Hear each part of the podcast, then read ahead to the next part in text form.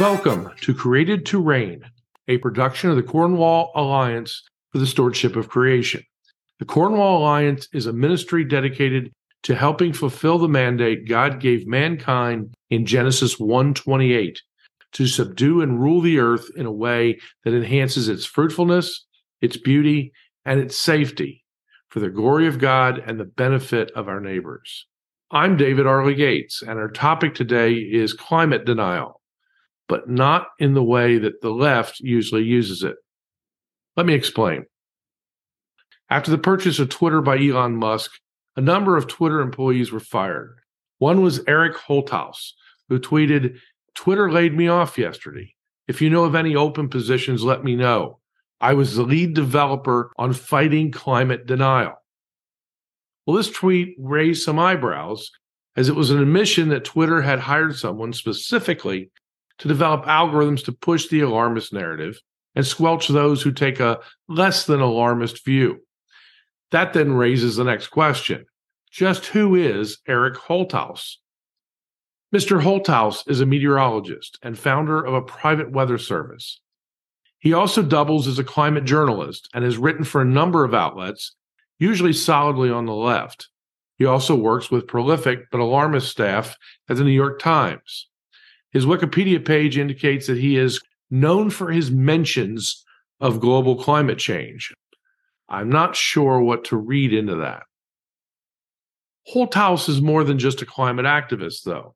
He joined an ever growing group of climate warriors who fully admit that the climate emergency is not about climate science. On July 28th of 2020, he tweeted that the climate emergency isn't about science, it's about justice. As Donald Trump was leaving office, he wrote, White nationalism gave us the climate emergency.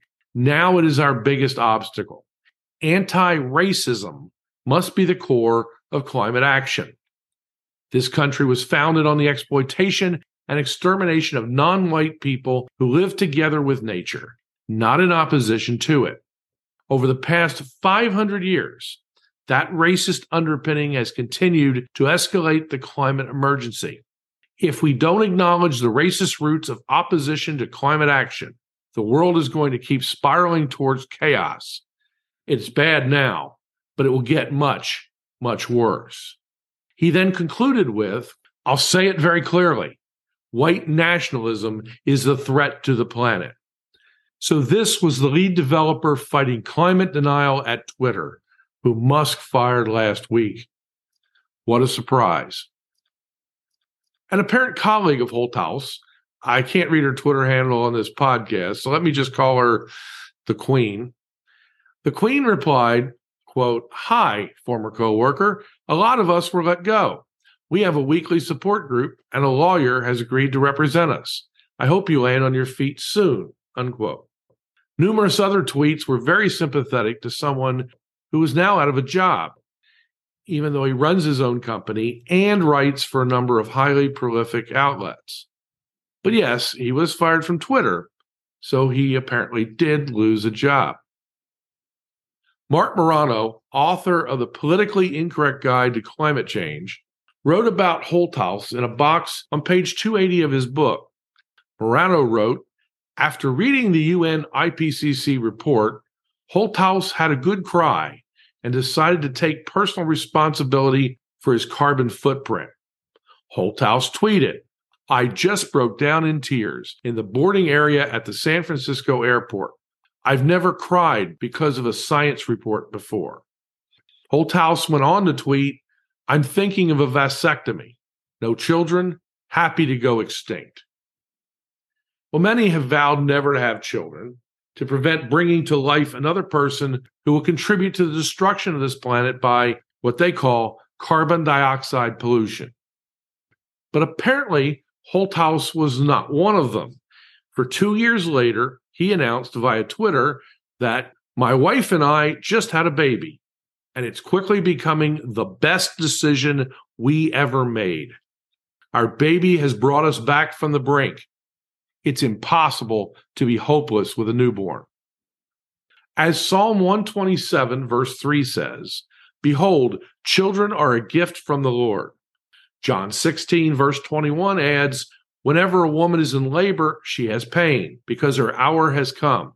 But when she gives birth to the child, she no longer remembers the anguish because of the joy that a child has been born into the world. I am pleased to see that Holthaus has experienced the joy of bringing a life into this world, even if he believes that humans in general and Americans in particular are destroying it. But before you become concerned about the loss of income to Holthaus and his now young child, he sent out another tweet last week. You guys, this was a joke, maybe a bad one, judging by how many people believed it. I've never been employed at Twitter, and my heart goes out to the folks who are. So, is he telling the truth now, or was he telling the truth then, only to backpedal from the admission? Why would you think this would be a joke? What possible effect was it supposed to have? And the ultimate question what else has he written or tweeted that were also really a joke? Do you think Twitter would have banned him for lying in one of his tweets? Or would that have required him to ban himself? Let me leave you with a couple more verses from Mr. Holthaus. John 8, verse 32 reads, you will know the truth, and the truth will set you free. And John 14, verse 6 I am the way and the truth and the life. I truly hope that Mr. Holthaus and his family learn the true meaning of that latter verse.